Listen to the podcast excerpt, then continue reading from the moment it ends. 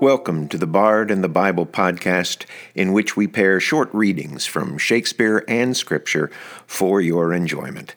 I'm Bob Hostetler, the author of The Bard and the Bible, a Shakespeare devotional, and your host. This week, we pair two short readings the words of Caliban in Act 3, Scene 2 of The Tempest, with verses from the 98th Psalm in the King James Version of the Bible.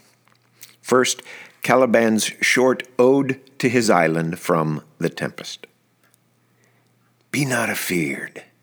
The isle is full of noises, sounds, and sweet airs that give delight and hurt not. Sometimes a thousand twangling instruments will hum about mine ears, and sometimes voices that if I then had waked after long sleep, will make me sleep again.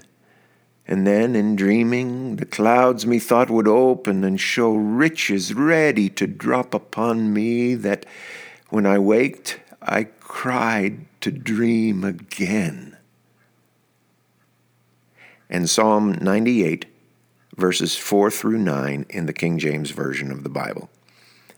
Make a joyful noise unto the Lord, all the earth. Make a loud noise and rejoice and sing praise. Sing unto the Lord with the harp, with the harp and the voice of a psalm, with trumpets and sound of cornet Make a joyful noise before the Lord, the King. Let the sea roar and the fullness thereof, the world and they that dwell therein. Let the floods clap their hands. Let the hills be joyful together before the Lord. For he cometh to judge the earth. With righteousness shall he judge the world, and the people with equity.